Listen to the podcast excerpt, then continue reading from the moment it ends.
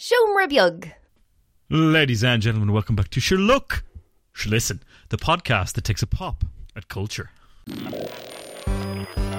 Sure Look, Sure Listen. Sure look, sure listen. Sure look, sure listen. Sure look, sure listen. Sure look. Sure listen. Sure look, sure listen. Sure look, sure listen. Oh, very exciting, Benjamin. Benjamin, it has been such a Spartan and sparse week in pop culture that we've had to make up our own entertainment. so we had a little giveaway on Instagram this week. But sure, look, we'll talk about that in a bit because we have to look at this cavalcade of things about people killing each other. There is, for example, The Kill Room with Uma Thurman and The King of Killers with the with the Australian King of the Grill, Frank Grillo. And Ben, you've seen Teenage Mutant Ninja Killers, Turtles, Mutant Mayhem. Mutant Mayhem. Yeah, Yes, I have, yeah, yeah. Sure listen, Michael, if that wasn't enough, and it isn't, because it's been Definitely a sparse isn't. week. definitely isn't. Michael, it's going to be a tight 50 minute episode today, because It's one of our nothing, classics. One of our classics. nothing's happened. It's a tight 50. Give me that or give me death. oh, SAG Michael, AFTRA. we all- That's why, Ben. It's SAG Say fault. It's the Ah, strike's it's- fault. We're starting to feel it. It's it's. I tell you what, Michael. I tell you What? what. I might What? be coming over to your side and the brave noble capitalist risking it all. Brave, noble capitalists risking it all, then taking those chances with other people's money. Nah, fuck the executives. SAG AFTRA forever. WGA forever. Good job, them. Yeah, well, me and Stephen Amell, me and Stephen Amell, we've got a point to make. That was fucking gas with Stephen Amell, wasn't it? What a dumbass. Let's What cover it, Ben. dumb- Let's talk about it in a second. But first, tell people what the main topic is. Michael, it's been 15 years since arguably Christopher Nolan's best film. That's going to get me into trouble, but we'll get into it on the podcast. The Dark Knight Exhumed episode is Oh. upon us. Oh, how exciting! Hmm, very. You've seen it. You've seen it, and I've seen it. We've both seen it, Michael. What a rarity. What an absolute rarity, Ben. Yeah. This week we had to entertain ourselves, so we I did know, a it big was giveaway. awful. We're very busy boys. Very busy. We're such busy boys. We're, and one of the biggest reasons that we're such busy boys is it's Dublin Comic Con this weekend. This very weekend, Michael will be there on a Saturday. Saturday, August the 12th, Ben. And we had Yeah. a little giveaway, didn't we? We had a little giveaway. Yeah, we were chucking tickets at people. Two, No, to be just two. precise, to Two. a very specific one person. Yeah, two tickets to one person, Benjamin. It was gas, though. There was so many entrants. So many entrants. Thank you very much, entrants. Thank you very much to all of the people who entered. If you are now, for the first time, having entered the competition, listening to the podcast, how are you? Uh, how are you going? He's all right, yeah. This is it. This is the podcast. This is it. This is it. Yeah. No, it It doesn't, doesn't get better. No, it doesn't. Um, and congratulations to Joker underscore Jester underscore the winner, Ben, of the pod, of the podcast competition of tickets. Yes. At Joker's Jester. At Joker's Jester. Well done, you. Congratulations. We look forward to seeing you at the con, maybe. Very good, Benjamin. You know what the listeners can do, Ben, to help us? Because we're such busy boys and doing such hard work. We're such busy boys and we're doing such hard work, Benjamin. If the listeners wanted to give us any sort of dig out, what would be one of the best ways that they could give us a dig out, Ben? Well, wherever you're listening, ladies and gentlemen, if you just look at the app that you're listening on right now, it's a bit of an inception moment because I'm talking to you directly as you're listening to this on your phone, mobile device, or perhaps your computer. You'll see a little star rating system or something that says write a review. And do you know what the best thing to do would be, Michael? What would it be? Give that little click there. Give that little Yeah. click there. Yeah. And give us five stars. Four if you're feeling stingy, but five preferably. Right? Don't give us four stars. Don't give us four stars. I'll find out. Five stars, full whack, please. Or give us a little review and just say they're sound lads. They don't know what they're doing, but they're sound. Yeah. Fabulous. That's- Speaking of people, that's grand. speaking of people who are sound but they don't know what they're doing, what's Stephen Amell gotten himself up to? What a fucking dumbass. What did he a do? dumbass is Stephen Amell. So I haven't followed this. I genuinely have no idea What what, an he's done. absolute idiot. You summarise it for us incorrectly. Stephen Amell, he got himself a bit flustered during the week, Michael. The SAG AFTRA strike is taking a toll on everything. Yeah. Not And it's- everything. It's, but everything, Michael. Everything that we do is being affected by SAG AFTRA. Okay, the, right. su- the sun and the stars, uh, the tidal flow of everything else, Hmm. and you know, ev- you know, it's all being affected, Michael, by The the, strong- whims of capitalism trying to keep the worker under its boot. Yes, those brave capitalists, Ben. Those brave, brave capitalists. Yeah. So anyway, What? um, he criticised the SAG AFTRA strike, not in a, not in an openly direct like "fuck the strike" kind of way. Pardon me. Fantastic Great stuff. podcasting there. That's Yeah. the four star review right there, ladies and gentlemen. but he Now basically said he basically said that um, he that while he supports SAG, he doesn't support the decision to strike. He clarified that he supports SAG, but doesn't support that decision. Um, he called the strike a reductive negotiating tactic, tactic and found the entire thing incredibly frustrating. Mm. Yeah, He's on the side of those brave, brave executives. and naturally, naturally, Yes. he's gotten a bit of backlash for that, Michael, because you really should, if you're a member of SAG AFTRA like he is, probably get on it. You know, don't be don't be a dick bag and get on on board. He has since Michael. In the interest of absolute clarity and journalistic integrity, he Yeah. has since come forward and clarified a few of those ideas. Right? Right. Yep. Did he clarify So- them by shooting them on notes attached to arrows? No, that would have been that would have been good. That would have Probably been good. can't. He's probably not allowed. Yeah, he's probably not allowed because that would fall under SAG AFTRA guidelines. Yeah. Yeah. Um, there's a few there's a few updates there, but he, he has since clarified, Michael. Um, he he concluded, I'm simply sad that we don't have a chance to celebrate a show that after all of us figuratively and I literally broke my back for, at least in the foreseeable future, uh, that we can't celebrate it. I choose to stand with my union when you see me on the picket line. Please don't whip any hard fruit. Hmm. Okay, So- so, he has a show to promote and he's annoyed that he can't promote it. Yes, he's on Heels, Michael, which is a, a wrestling show about heels, Ah, as you ah, might have guessed. the baddies. Very good. Um, okay. Well, and he play. broke his back doing that. Oh, he um, literally broke his back. Yeah. Uh, he said, I'm an actor and I was speaking uh, extemporaneously for over No. an hour. I emote, but I certainly don't think these issues are simple. Our leadership has an incredibly complicated job, and I am grateful for all they do, despite some of my terrible early acting work. I assure you, I'm not a robot. It's a little bit of self deprecation there. Very good. Very good, Ben. Uh, from an Benjamin, look- intellectual perspective, I understand why we are striking, but that doesn't mean it's not an emotionally frustrating thing on many levels for all involved. Oh, look, Ben, I have a lot of sympathy for him because I've been doing a podcast with you for nigh on seven years. And if people held you to account for everything you said off the cuff, oh, you'd be in a lot of trouble. Well, they do, Michael. That's why we're not successful. that's, that's the exact reason that we haven't gotten A anywhere ever. middlingly popular podcast. Uh, ben, come, uh, go on. go, no, you go on. Well, quite interestingly, Michael, the first of the big studio execs has caved.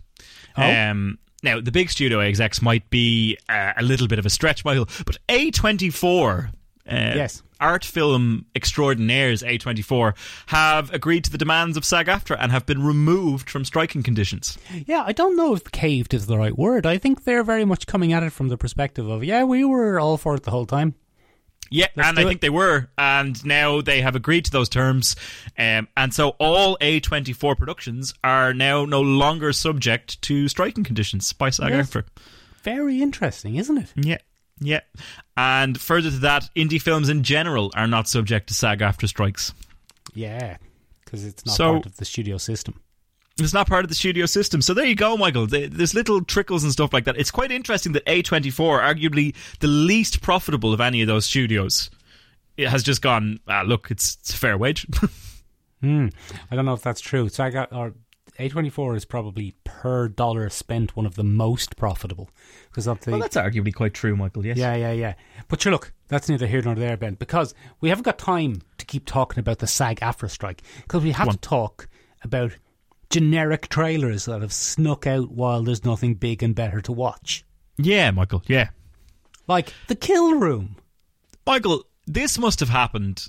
I'm I'm assuming that certain trailer editors are also subject to the SAG AFTRA strike because what we got in the kill room is one of the most solid casts we've seen in a while.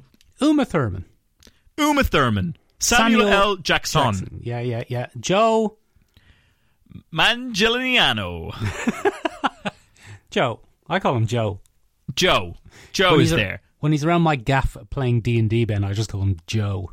Yeah, that'd be nice. I wonder will we ever get invited to the the Joe Mangliano D and D table. Not if you keep Manglianing his name. Yes, ah, very good. Come here to me. Come here what? to me, What? Michael. This is the shittest cut trailer I've ever seen in my life. Oh, go on. I couldn't tell you if this movie is going to be good because it's such a slow drib drab, full of exposition. Yeah. almost giving us the entire movie trailer. Here's the And film. What do you It's, think of that? it's one of the worst I've ever seen. The music is poorly chosen. The cuts are bizarre. The logic of the entire thing is laid bare in the trailer. It's just weird. Yeah, here's the film. Here, do you like it? Do you want to see more? Do you want to see this but longer? But they tell us the entire film. Samuel Gas. L. Jackson, Joe Mangliano run uh, mafia, hire a whacker, Yeah. and uh, they need to wash the money, and they rope Uma Thurman's art gallery into it, and they have to create fictional paintings so that clients can hire them and buy a painting. And it all takes off, and that's that's it. And I couldn't care less what happens as a result of that, Michael. Yeah. That's the best thing about it, isn't it? It's like, oh, that's an interesting premise. I'm glad I watched that short film. But Michael, this trailer couldn't make up its mind. It wasn't a thriller because it wasn't cut like a thriller. It wasn't a comedy because there weren't really any funny lines or anything. No. It wasn't a fast-paced action gig because there wasn't a single scene that didn't have a fade in, fade out slowly. So what is it? What is this fucking film, Michael? Why is it called The Kill Room? What a stupid name. Yeah. It's a room where you do the kills, I guess. Even call it Exit Through the Kill Room, Michael. Oh, very good. Like in a there's, gallery. there's a name. That's that's free. You can have that. You can have that. And if anybody from the WGA gets in touch with me, first of all, I don't live in America. Second of all, I'm not being paid. I'm giving it away. Doesn't count. Giving it away. He's giving it away, ladies and gentlemen, which is the same excuse he's used with the police. Benjamin. But, Yeah. funnily enough, speaking of generic shit names for films, what Yeah. about this? I'll just throw one at you. Now, I'm just gonna I'm gonna say the name of a film, right? And I'm just gonna see how excited your face is, Yeah. and then I'll report it back to the humans who are listening. Good. Are you ready? Yeah. How about this for a film, right? You ready? Right. Yeah. King of Killers. Oh yeah. He doesn't Oh, look yeah. very exciting, ladies and gentlemen. He looks like he's uh he looks like he's gone into Xtra-vision in the nineties, and he's just looking at a wall of Hong Kong action films and Now- gone King of Killers, City of Fire, Punch Fist. Hmm, which one yeah. will I pick? Now, Michael, if I had gone in to an Xtra-vision in the 90s and I had seen King of Killers starring Nicolas Cage, Yeah, sign yeah, me up. Yeah, Sign me up. I will watch. I will watch Nicolas Cage as King of the Assassins. Give me that. Yes. Nom nom nom nom nom. If I had gone into Xtra-vision in the 90s and I had seen bloody Vin Diesel, Michael, yeah, go on. as King of Killers, I probably would have gone, yeah, give me that. Give me that. I'll watch that. Was Vin Okay. Diesel doing films in the nineties? He might have been. I don't know. I couldn't say. Right, When on. did Triple X come out? That feels like a 99, 2000 yeah, it might have been gig. ninety nine, two thousand. You, you, you badmouth this film, and I'll check. yeah, I'll keep badmouthing this film. But Michael, I certainly won't be watching this because Frank Grillo is in it with a list of various stunt actors that we've seen in Hollywood blockbusters over the last 10 years. This looks awful. 2002. Um, it does, doesn't it? I mean, if you know if one of your main actors is noted not an actor Georges St Pierre, then Yeah. you might you might be in a bit of trouble. You might just be. He's Batroc the Leaper from the Marvel movies. He was Batroc the Leaper, and you might remember him for doing a bit of acting in it. Not particularly good, not notably bad, but By the was, you know- standard of modern MCU, quite good. yeah, yeah, he was certainly doing a bit of acting. yeah. Don't know if he should have been. No, I don't You know. know? He should have been. This is weird, isn't it? Frank Grillo. I think it's too late. I don't think Frank Grillo's going to happen. I think Frank Grillo really wants Frank Grillo to happen, though. Yeah, someone wants Frank Grillo to happen. He just he has the look. He's got the look. Yeah. Bang on. Yeah. But then he's just not terribly exciting, is he?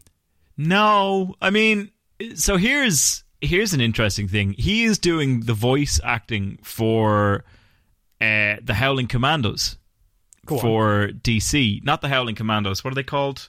The Monster Squad or something? I can't remember what they're called. But anyway, it's Sergeant Rock and the Monsters or something like that. But he's playing Rick Flags Senior Okay. in the animated things. So he gets big gigs every once in a while, but he knows James Gunn very well. And if there's one thing we know about James Gunn is you're going to get a good acting job if you know James Gunn. Yeah, yeah, that's one of the best ways to get a good acting job. But what's that got to do with this? Nothing. It's just so interesting that he occasionally gets giant A-list work from the likes of DC, and then occasionally does this bizarre Xtra-vision monthly rent a bin gig. Well, hold on. This is probably a bigger gig than a supporting character in an animated movie that's straight to DVD. Not under the current rules of DC, because if you play them in the animated, you will get a chance to play them in live action because James Gunn wants consistency across, and he has already voiced the opinion that he's going to make a live action version of those scary monsters. Hmm, interesting. Um, Hmm. Having said that, though, he's he's a he's a bit he's a sorry. What's the word I'm looking for, Ben? When there's loads of actors in a thing, he's an Uh, ensemble. it's an ensemble. he's an ensemble part player. He is, yeah, he is, yeah, yeah, yeah. Yeah, stick Georges St Pierre in there with him and have them fight each other. And it's a weird. This is a weird trailer because the first thirty seconds of it, or the first minute of it, is about him. yeah. Then it introduces the man who looks a lot like him but appears to be his enemy. I thought it was then- Joe Mangliano again. So did I, actually. There's old Mango himself. He's back. He's back in there again. Back to back in the kill films. yeah, he's just. Is, is this a crossover? I thought it was the same fella. Um, and then it's back to like generic spy. Everyone's spies. Everyone's assassins. Michael, there's one moment in this trailer that has me as confused as I've ever been. So Go on. he goes to a restaurant, Yes. right? He ends up being tricked into a restaurant by Stephen Dorff. Stephen, Stephen Dorff's in this trailer. Yeah, and he's in his Stephen Dorff form, not in his Blood Tornado form. I know. Every time they don't put Stephen Dorff in his Blood Tornado form, they waste an opportunity, Michael. I really feel that Stephen Dorff as a Blood Tornado is the only way to go. Absolute shambles not to have him as a Blood Tornado, and like you could save so much on CGI. Just bring him back. Bring Stephen back. Dorff Tornado. Hashtag Dorff Tornado on Hashtag Twitter Dorff Tornado. Get it going. or X. Is it X? It's X. It's now. X. It's X now. Yeah. So come here to me. What? There's a moment in it where he has a little scrap in the bathroom with an assassin. Yeah. His missus gets shot, Seemingly, yeah.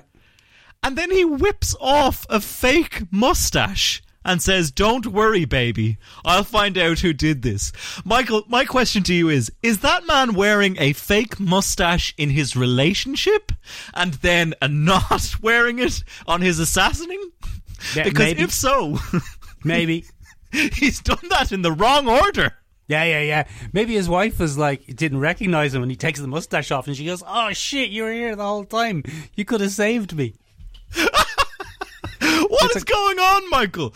He's either committed his entire life to wearing a fake mustache so his Yeah. partner doesn't recognize him when he's assassinating, Yeah. which, to be honest, must be the best face fake mustache in the biz. It must be very sturdy, or else they have an almost sexless marriage. An almost sexless, lack of contact, tact, tactileless marriage. Yeah. Not Just a, rut- not a, not a hug, rutting in the dark.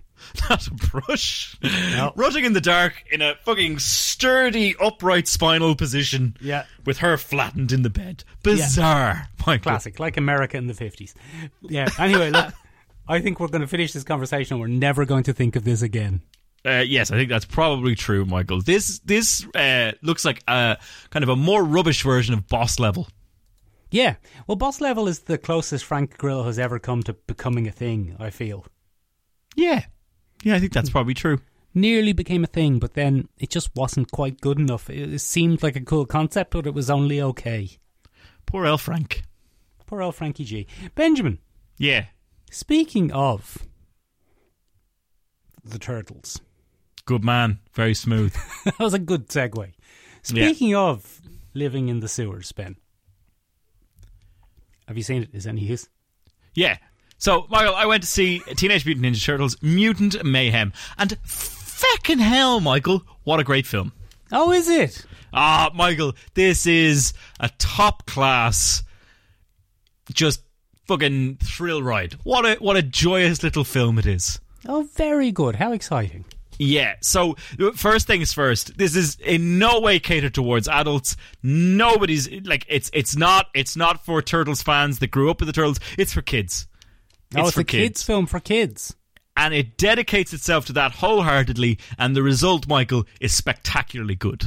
What's Seth Rogen doing in it? It's for kids. Um, Seth Rogen is doing it, I think, simply because he's a huge Teenage Mutant Ninja Turtles fan. Okay. Um, Teenage Mutant Ninja Turtles is one of those very, very fascinating things, Michael, because it didn't start out as a kids thing at all. At all, at all. Teenage Mutant Ninja on. Turtles was a weird Daredevil parody comic Yeah. back in the day. Yeah. Back in the eighties. Yeah, exactly. From Kevin Eastman and Peter Laird. And Hmm. Peter Laird and Kevin Eastman were two little edge lords sitting in a basement making their own indie comics, and people absolutely loved them because it was a pastiche of the kind of ultra violent era of heavy render comics that were coming out from Image and, and things like that. And it was a bit of a, a piss take on that. And it got ahead. predates Image by a good bit, doesn't it?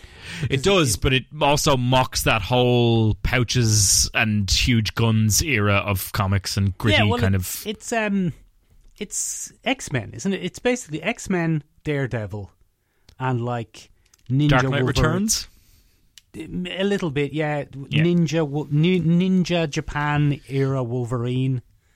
Some Yeah. of that as well.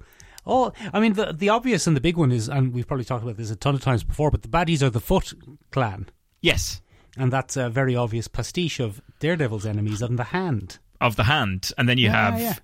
yeah, you had uh, Stick, who was Daredevil's mentor, and Splinter, who is obviously the lesser version And of the Turtles' is just a mentor. little small stick. And Benjamin, Exactly. famously, in the Turtles' origin, the goo that seeps down into the sewers and mutates them fell off the same truck that crashed after it nearly hit Daredevil. Exactly, an unofficial crossover multiverse event. Yeah, exactly. Yeah. So what's going on in this one? What's different? So, Michael, this follows on from the massive success of the 80s children's cartoon toy line. Um, and they found way more success as well, they were hugely successful as a comic book run, but then toy companies and marketing executives got their hands on it and said, oh, this would be great as a kids concept. Hmm.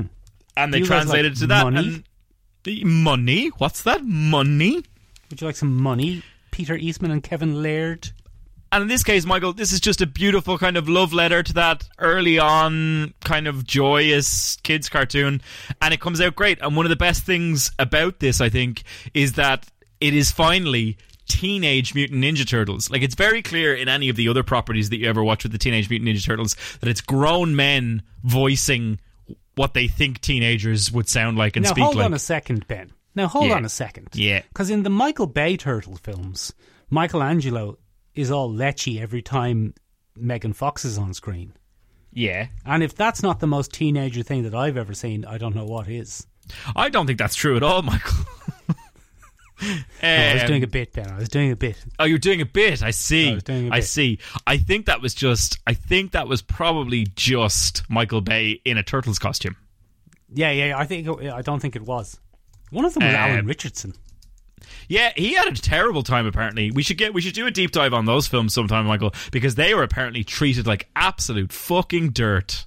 Yeah, yeah. Well, they- Alan Richardson. He's very big, so he probably grant. Uh, it was probably fine, but apparently it was awful conditions. But the four turtles this time, Michael, are voiced by four actual teenagers. Gross. Um, yeah, so it was great, and the dialogue they have, a lot of it seems very improvised. A lot of it seems like them having fun in the studio, and they animated around it. And Michael, it makes for a joyous, chaotic kind of fun fest. It's great. It's such an enjoyable film. The voice acting, sorry, dropped my phone there. Great stuff for podcasting. Um, but those lads are having the absolute best time as the four turtles and one of the things i absolutely loved about this film is they finally distinguish the turtles outside of just this is the angry one this is the gadget one this is the leader one this is the silly one mm, Yeah, and this is the one who thinks Megan Fox is sexy. and this is the one who thinks Megan. That's the fifth turtle that nobody talks about. Well, that's Michelangelo. That's Le- Lecitello. Yeah. Lecitello. I don't know if he's necessarily a lech. He's just a bit of a creep. Ben, But yeah, funnily enough, though, when you Yeah. were in the cinema watching this, you were texting me, which I just really disagree with. I don't think you should be doing that. Put your phone away in the cinema, folks.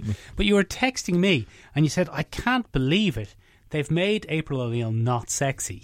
This is appalling. I'm going to go and try and get my money back." You're some twat. Do you know That's that? what you said. You're That's what you said to me twat. by text. I have it here. Let's just show it. And then you said here, the the person at the counter wouldn't give me my money back. It was a woman. Coincidence? Question mark. First of all, ladies and gentlemen, I would never text in the cinema. Second of all, ladies and gentlemen, Very good. Second of all, ladies and stuff is gentlemen, true, that is an absolutely fictitious interaction. One of the things that is great about this is we get another turn from hot topic of the moment, Michael. A, uh, Ayo uh, Edebiri. I could, I could be pronouncing that wrong, but Ayo Edebiri uh, from The Bear. Many many listeners may know her from The Bear. She Oh, plays Sydney Bear. on The Oh, Bear. Uh, she voices April O'Neil, and April O'Neil is a joyous character. There's nothing irritating about her. She's a lot of fun um, as a character. She is a perfect kind of human introduction to the world for them. Very blunt. There are some amazing interactions between them where the turtles have a very idealized view of humanity, and April O'Neil is just like, oh no, that, oh no, no, no, no, no, no, no. That's not how that works.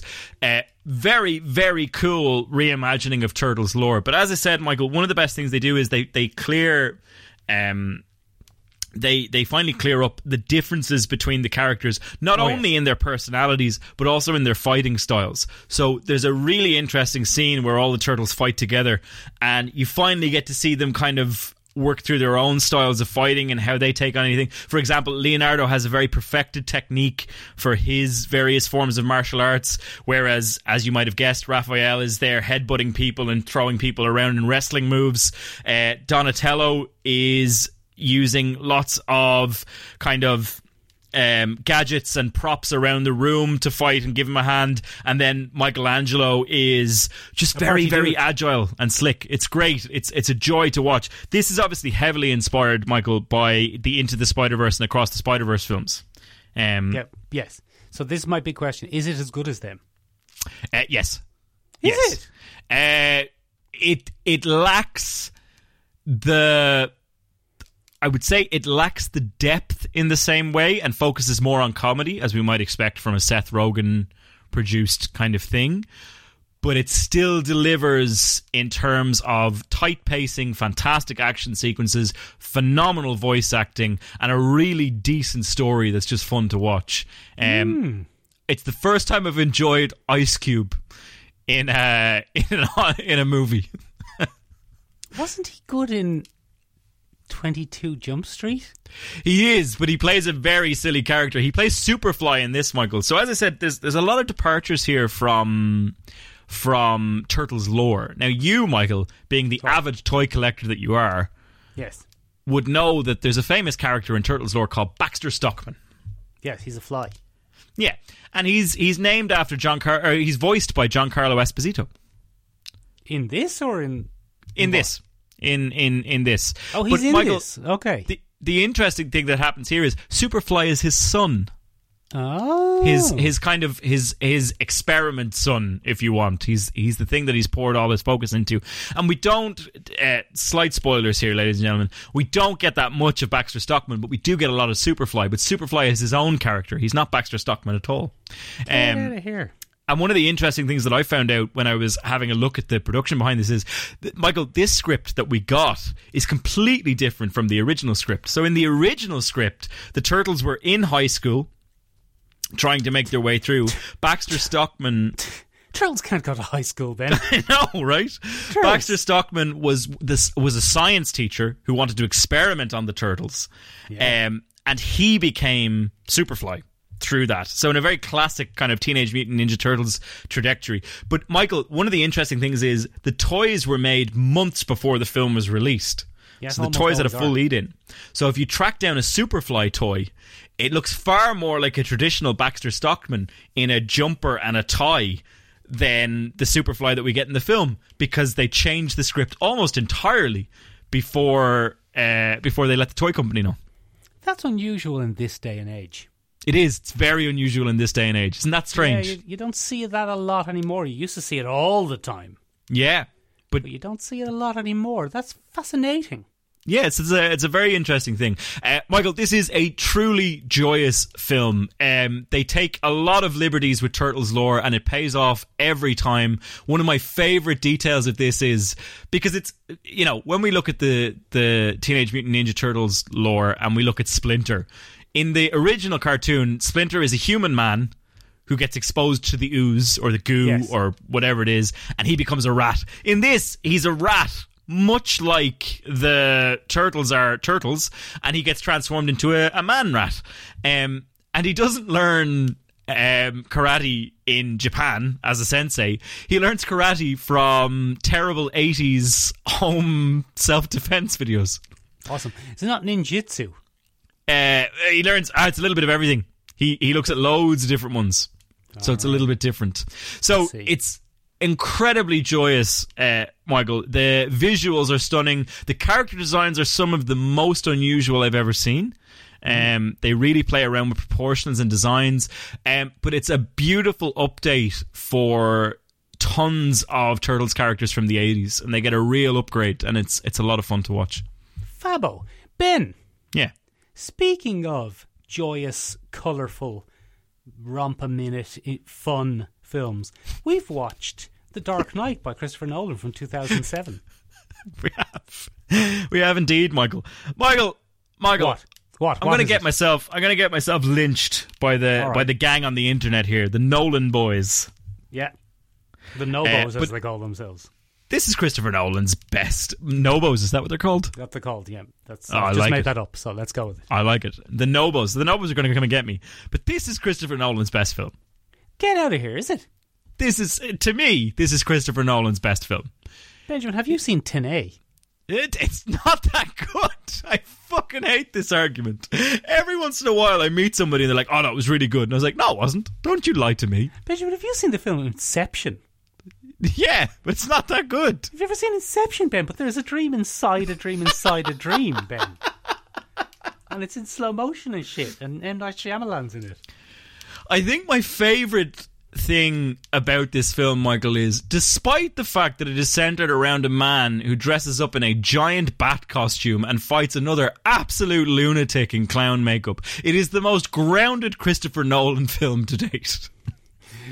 Uh, That, in some ways, that's a criticism of it. I think that this is a fabulous film, Yeah. but as a pure and simple Batman film, it's not great. Oh no, it's, a rubbish. it's a Batman rubbish film. Batman film. It's not a great Batman film. There's a lot of liberties taken with Batman. When he's all sad because Rachel's dead, and he's like, "She was going to marry me, Alfred. Don't tell Harvey Dent." Like, I thought you were the world's greatest detective, you absolute gobshite. In fairness, this is a this is a very interesting one here, Michael. So I've Hmm. I've long held this as an opinion, but spoilers for a film that came out 15 years ago. Hence the reason that we are touching upon this as a, an exhumed episode. But the the central kind of devastation for the character is that Rachel dies. And he's like, Rachel- "Where is Rachel? Whereabouts is Rachel?" Where is Rachel? And famously, the massive recasting of Rachel from Batman Begins to The Dark Knight, from Katie Holmes to Maggie Gyllenhaal. Yeah, yeah, we were all there. We all remember. What a switch! What a switch! What an now, absolute bonkers switch. for for what it's worth, Maggie Gyllenhaal I think does a much better job of being the all rounder female strong lead Go on.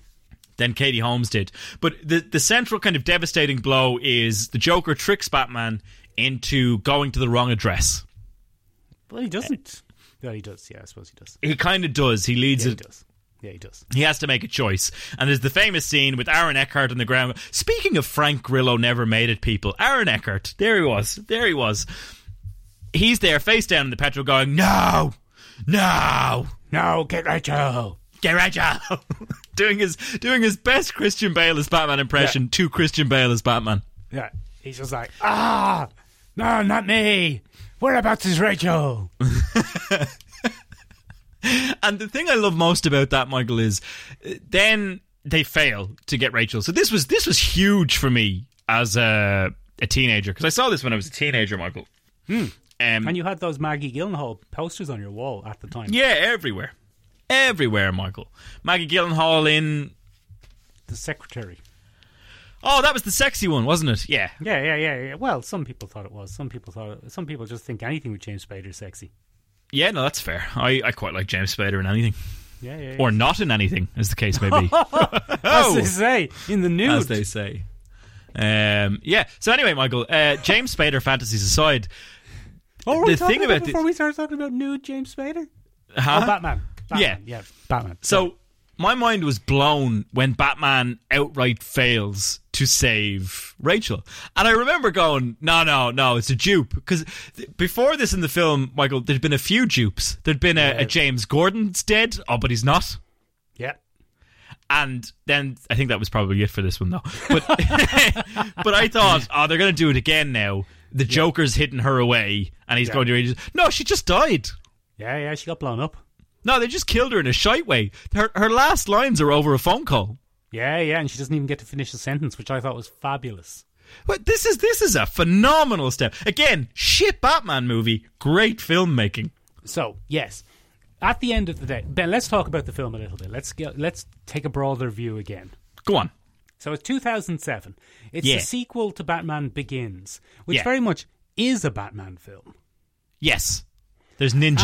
And there's ninjas. There's there's uh, Liam Neeson saying, "Look after the core, and the and the limbs will look after themselves," which is just wrong. That's bad advice. But Classic Batman. classic Batman. There's uh, there's our our old mucker himself, Cillian Murphy's in it. He's being Jonathan. He's great. Great. great. Um, and then you get this, and this pulls the scope out a little bit and says, "Okay, we're not really going to do a Batman. We're going to do a big Heat esque, citywide crime thriller terrorist escapade." Yes, this is Michael Mann. Yeah, I my name is Christopher Nolan, and tonight, Matthew, I'm going to be Michael Mann. Now that's a very niche reference to people who grew up watching ITV. Is that This Is Your 90s. Life? No, it was um, the show from the 90s where people dressed up as famous singers and sang their songs. I can't The Masked Singer. No, not the Masked Singer, Ben.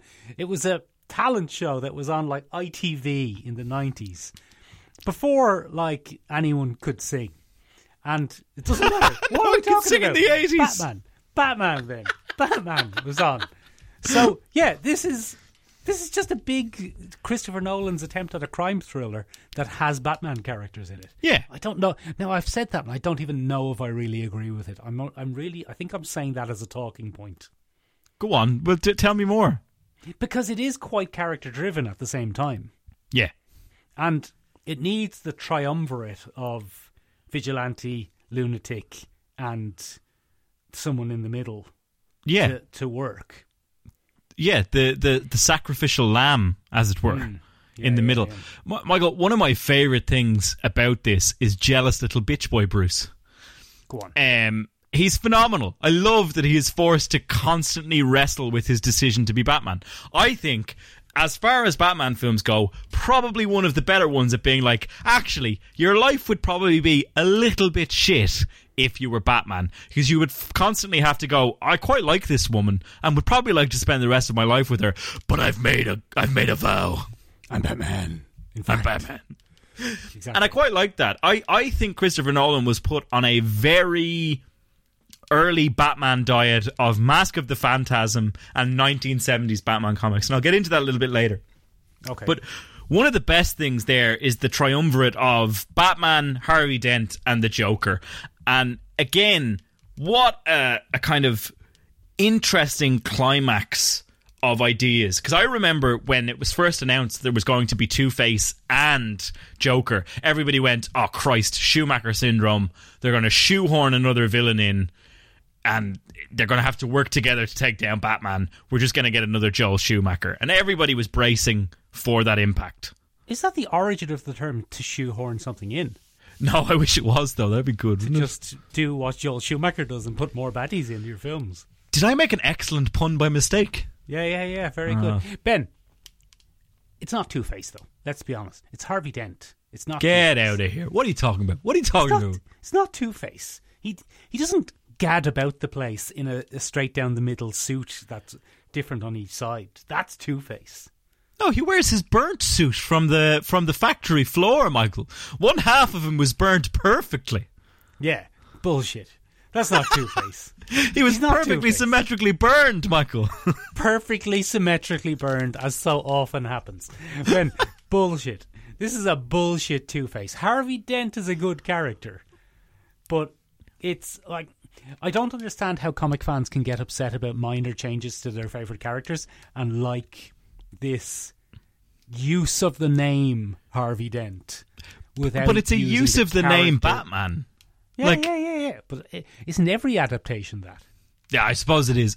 In in some ways, that's very spot on on there, Michael. But one of the great scenes of this film is the the Joker conversion in the hospital, where he changes Harvey Dent's kind of alignment, to borrow a D and D term. Mm, go on. one of the great scenes is he, we think he's going there to kill Harvey Dent, and he leaves having caused so much more hassle in the long run. Um, and it was such an interesting take on the character that we kind of come to expect. That he goes, you know, I'm the agent of chaos, and he delivers a speech, and you know, then leaves the hospital, and we have the whole explosion thing, and the various myths around the explosion at the hospital, and, and that kind of thing. But yeah, a fascinating scene to watch one Batman character, one Batman villain essentially make another one. Yeah, yeah, yeah. It's very much the um, the Harley Quinn origin story Yeah, but with a man. with a man. Yeah, that's the main difference between Harvey Dent and Harley Quinn. That one of them is in fact a man, but it's it's a much better convincing someone to turn into a baddie than any other attempt we've seen of the Joker driving someone mad in basically any media. Yes, I think it's probably the, best "Don't talk to the Joker" Yeah. scene Generally, we've the ever had. Joker driving someone mad and turning them into a baddie only works if it happens off screen. Because Yes, if it 'cause- happens on screen, you're like, well, that doesn't make sense. Or they have to do a time jump and be like, "Oh, I spent months with Mister J, and he twisted my mind over months," and it's like, okay, Yeah. All right. Or I was mental anyway. Yeah, or I was already mental and he brought it out. This is much better. This is I am at my lowest point because of a trauma induced psychosis. Half Uh, of me, exactly. half of me fire. exactly. I have been I have been rent asunder perfectly symmetrically. Hmm. What a terrible time for me. But overall, Michael, What? This is a very well made film, I think, by Christopher Nolan standards. Christopher Nolan, in more recent years, takes some big old leaps. He's like, "Oh, we'll cover it up with some good CGI, and we'll uh, we'll we'll get some close up of faces, and we'll get a crying male figure, and that'll be my film." We get it. We get it in Tenet when he's trying to come to grips with the technology and he realizes at the end we get two male figures bonding together as they realize what's happening. We got it in Inception when Cobb gets to go home. Or does he? Or does he, Ben? Because the thing is still spinning. Oh, it's still spinning. Uh, we get it in Memento when he realizes he's a big old dick bag. Um, I was the baddie, he said. I was the baddie all along. And we get it a little bit, Michael, a little bit in. Well, I haven't seen Oppenheimer, but I'm sure it's there as well. I'm fairly certain Robert Oppenheimer probably realized, oh no, I'm the baddie. I'm the baddie. He says, I am become the baddie. I am become the baddie boomer of boomers. Um, Ben. That's as he says. But in this, the, every now and then you just get him a feeling that he's gone. Well, well, I, that's it. Now I've had enough of this Batman shit. I'm just going to do a big Christopher Nolan. So everybody get on board. I'm doing a big Christopher Nolan. Get me an airplane and a parachute. I'm doing a Christopher Nolan. Michael, there is a scene that I completely forgot. there is a scene that just did not exist in my mind. Was the scene, the extradition, the Bats tradition Yeah. of of the the the Hong Kongese accountant, Yeah, Mr. Lau. Mr. Lau. Michael, every once in a while, he would go too in depth into the inner workings of organized crime and be like, oh, well, we have a lot of money and we can't touch all that money. So, in order to keep equilibrium among the baddies, we uh, outsource our money to another man, make a super fund, a bit like a vulture fund, and then we find ways to invest it because it's dirty money, you see, because we do it through crime. Because we're all baddies, but we've got a fella in Hong Kong, and he'll sort it out for us. Oh, Batman's got him though. Oh no! Um, and it's one of my favorite things that essentially Batman is just a trumped up IRS agent at a certain point in this film, and he's like, "I'll, I'll get him. I'll bring him back." But again, it straddles that fine line between a very good Batman thing. Because Batman does operate outside of regular kind of extradition rules and things like that. But it's also a very bad Batman thing because what a waste. Hmm. It's interesting as well because this is from 2007, the era when you were allowed to have Chinese baddies. Yeah, you're not allowed to do that anymore. Cause No. grand bunch of lads. The Chinese would have helped Batman if if Yeah. they made this now. They would have handed him over. The- No, they would have. He, first of all, the baddie wouldn't have been Chinese. He would have Nope. been Taiwanese. Yeah. and, and like a whole squad of Chinese bat people would have showed up to help Batman. Yeah, that would have been good, wouldn't it? Grand bunch of lads, yeah. Ben, Yeah. the big thing about this, though, look, we're dancing around the topic. Oh, sorry, Nolan. There's a, there's other Nolan-y bits though. Yeah. There's whole lots of. Nolan bits. The whole chase is so Nolan. Very Nolan. The whole the whole conceit of big serious talks about inspiration and the city and things like that. Very silly, Michael. Very silly. The whole third act of this film, the the the perilous choice, the moral choice at the end, you know, which boat do we blow up? Which one are we going to do? Oh, it turns out that the criminals would would sacrifice themselves for the good people of Gotham. Like that's very Nolan. It's Nolan to a T. The big moral choice. The only way it could have been more Nolan is if there had been some sort of time travel mechanic. I, I'd say he was only one more movie away from that, Mark. yeah, Batman in time. Um, yeah, so very Nolan, but really, and whether whether in a hundred years it's going to still be looked on back on as a powerhouse performance from Heath Ledger or not, we'll never know, because we are still, even though it's fifteen years later, it's still too closely related to the tragedy of his his untimely passing that you can't separate the tragedy of the performance from the tragedy of the man at Yeah. the same time. Yeah. Look, whether or not it does stand the test of time as a phenomenal performance, I do think it was a very good performance and arguably the best one in the film. No, not. However, definitely. Who's however, better? Who's better in the film? Maggie Gyllenhaal? no, there's there's nobody that does this better. Michael Caine, maybe he's fun. He's good, isn't he? He's fun in this. His little speech about some men just want to watch the world burn. That's- we that's fun. Rubies the size of tangerines. I do I do like It's the worst Michael Caine impression I've ever done. it's pretty rough, yeah.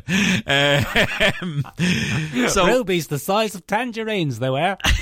you sounded more like the Artful Dodger. Oh, get me tangerine rubies, milady. Oh, we, we burned down the forest in the end. That's how we got him. That's how we got him. We bloody set up a trap and we, we burned him alive. We did. We burned the whole forest down, and that got all Yeah. rubies. They were all You know what they say? Sometimes you've got to pick a pocket or two, and sometimes you have to burn down a forest with a man in it. Um. So anyway, ladies and gentlemen, fuck me, we're not doing well on this episode. Oh, that's Um, all the listeners gone now. Come here to me. Come here What? to me. What is it? I'd love to hear some more. There's nobody doing better in this film than Heath Ledger, but Heath Ledger is in a different film to everybody else. Especially Christian Bale. Christian Bale and Heath Ledger are not are not acting in the same film. What is going on? Yeah, it's it's with the hindsight and having rewatched it recently. Look, it's a great film. It's still a very good film. Arguable whether it's the best Batman. Fi- it's the best film with Batman in it. Oh, definitely. Undoubtedly, the best film with Batman in it. But is it the best Batman film? That's up for debate. Nah, But Matt Reeves. I, I like uh, Batman Returns. It's my favorite Batman. You film. like one thing about Batman Returns. Do not let yeah, that the- colour. when uh, when when um when he's in that little duck. Like, "Ah, ah, ah, ah, ah." That's the bit you love and all the about penguin Batman rockets, Returns. and all the penguin rockets start shooting into the sky and Yeah, that's your favorite bit about Batman That's Returns. my favorite bit of Batman Returns, and that's canon. That is podcast lore, Ben. Yeah, So, okay. What are we talking about? Uh, Heath Ledger being in a different film. Heath Ledger's in a different film, especially from Christian Bale. Christian Bale's still in Batman Begins. Yeah. Christian Bale catches up because in the next film, but Christian Bale's in this film. Yes. But in this film, Christian Bale's still in Batman Begins. Yep, he's miles behind. He's miles behind. And I think, you know, a little bit of that was intentional because I think the Joker in this film is supposed to put Batman on the back foot. Hmm. I think it's made very clear by the end of Batman Begins that Batman is something that's going to put crime back. And it's made very clear at the start of this film that crime is suffering as a result of Batman's presence in the city Yeah. because they're having a meeting. Our introduction to the Joker is them having a meeting about what to do about Batman. Yeah, and then he puts that pencil up that man's face. Fucking phenomenal scene. Never going to get over it. Never. I was just like, what? What? Very shocking. Very shocking stuff, Michael. Very shocking stuff. But- but yeah, Yeah, no, different film. They're in a different film. But in some ways, a lot of the start of it is about Batman's naivete Yep. in taking this Joker character seriously, absolutely. which is, uh, you know, ironic. I, I think I think one of the interesting things about it is it, it shows a little bit of hubris from Batman, but it also shows one of my one of my favorite Batman questions, and this probably makes me a bit of a shite Batman fan. But one of my favorite Batman questions in general is: Is Gotham the way it is because it's Gotham, or is Gotham the way it is because it's Batman? Yes, go on. And by that I mean is does Batman make the city worse by his presence in it? Is he intentionally creating a godlike figure that makes people want to challenge him? Hmm. And the argument a lot of the time in logical space is yes, Yeah, yeah. Look he makes done. it worse. He is a billionaire. He should just really, really pump public funding into Gotham and do what his parents did and make it better. Instead of running around just karate chopping people. Yeah. And I don't necessarily buy into the. There's there's a lot of arguments, you know, that a lot of people say that Batman is a conservative's wet dream, and it's not that because in most Batman comics, it's very clear that Batman is a very empathetic person that utilizes a reputation. We've seen fantastic versions of that in the Justice League cartoon. And a lot of Batman comics over the years, we've seen Batman's kind of softer side that isn't just him beating up criminals. But in this film, it's it's the same question but dealt with in a very realistic way. Batman thinks that he's going to be in Gotham for a couple of years and then he'll tidy it up and then the police force will take over. In this he is forced to recognize that not only does his presence not do as much as he thought it would, but it actually makes things worse because the only reason that Joker comes into existence and he states it objectively is because Batman is there. Yeah. Well, that might not be true, though, as well, because he's also a big liar. He's also a big, filthy liar. One of my favourite things, Michael, about this film is that he changes his feckin' Scar story three times. Well, he tries to Yeah. do it three times, and then Batman is just like, shut up! Shut up, I'm going to punch you. Eh, bah. And he gets him. But one of my favourite things about this, Michael, is again, it played with a lot of the conventions that I had come to assume from superhero movies. Like this is this is just pre Avengers? Is it? 2008. This is no, pre Avengers. 2008, so this, it's, uh, it's four years, five years pre Avengers. Yeah. It's, So this is Iron Man year. Pre, it's a year pre Iron Man, or it's the same year as Iron Man. Same year. Same year. Yeah. So which is funny, actually. Sorry Yeah. to go just to Go cut on. across you because they keep talking about the MCU, the Major Crimes Unit. And Yeah. It's really funny watching it with 15 years of the MCU at the forefront of popular culture, and they go, "We've got to take the Joker back to the MCU." Uh, what?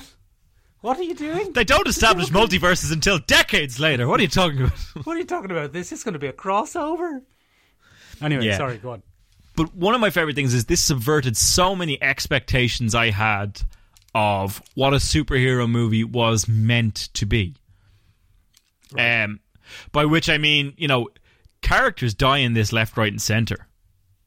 Um, Jim And- Gordon. Jim Gordon, now he doesn't die permanently, or it's all a ruse, uh, a rue de guerre, as it were, Michael. As they say, yeah. But in this particular case, we didn't know that, and it had been firmly established that Christopher Nolan's Batman films don't follow Batman canon. So in Batman Begins, Ra's al Ghul dies at the end. He gets chucked off a train. He's not supposed to. He's supposed to. He's supposed to be immortal and shit. He's supposed to be immortal and shit.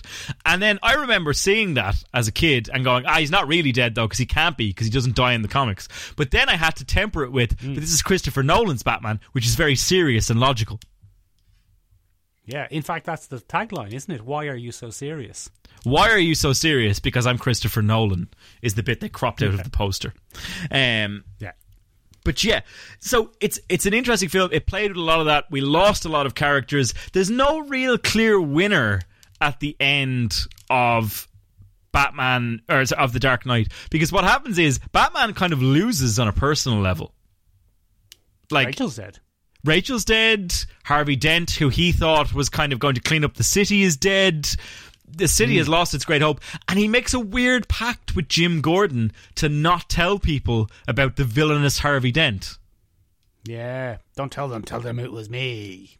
Yeah, Tell which is I was being fine. So serious. But then a couple of years later, Michael, we get the Dark Knight Return or the Dark Knight Rises, and hmm. that was a shit film. We'll do an That's exhumed on that film. another time. Okay. But the whole point of that is the secret's kind of being unearthed and it hmm. being the end of Batman. It's going to be the end of Batman and the end of Order in Gotham. Yeah, but interestingly, the end of this one, it's just it's a grim ending for Batman. Like, there's no great victory at the end of the Dark Knight. No. They stop the Joker, but at what cost, Michael? Yeah, and did, did they arrest him or does he die? He dies. No, they arrest He him. They off- arrest him. Sorry, they arrest they him. arrest him because uh, I remember the awkward thing is um, that we never get to see him again. Um, yeah, yeah, yeah. Because he was dead. You see, Heath Ledger was dead. Unfortunately, Heath Ledger had passed away. Yeah, but um, Michael, I think this held up remarkably well. Yeah, yeah. It's very good. It's a very good film. It It's a very good film. Standards, a very good film. It's a action-packed, tense, exciting, cool characters, fun scenes. Um, is it a great Batman film? Is it the DC Comics character Batman? No, not really. Probably not. Super Cop. Not really. And yeah, yeah, Super Cop Vigilante Man. Could have been anyone. Could have been. You Yeah. could have made this an Iron Man film. Um, Yep. Could have been Probably. anyone. But it's a good. It's a very very good film. and it's it's right on the cusp of Christopher Nolan, uh, Christopher Nolan, uh, Mm. of Christopher Nolan leaning into being Christopher Nolan. No, A couple of years Christopher la- Nolan. A, a couple of years later, we got Inception, and that's Christopher Nolan going, "I'm great at this. I'm very good at this, and I'll just Everybody keep doing get out this." of my way. I'm going to come across here in my linen suit and I'm going to do a big Christopher Nolan. Get me two airplanes. And then from there, Michael, we got full blown Christopher Nolan, and we got The Dark Knight Rises, and the logic of that kind of fades away. And then Christopher Nolan went off on his little Nolan verse journey Yeah, yeah, yeah. yeah. for what he was doing. I'm Ben. I'm very Yeah. sorry that my Christopher Nolan impression isn't funny, but it's it's quite accurate. it's very spot on. It was. I recognize.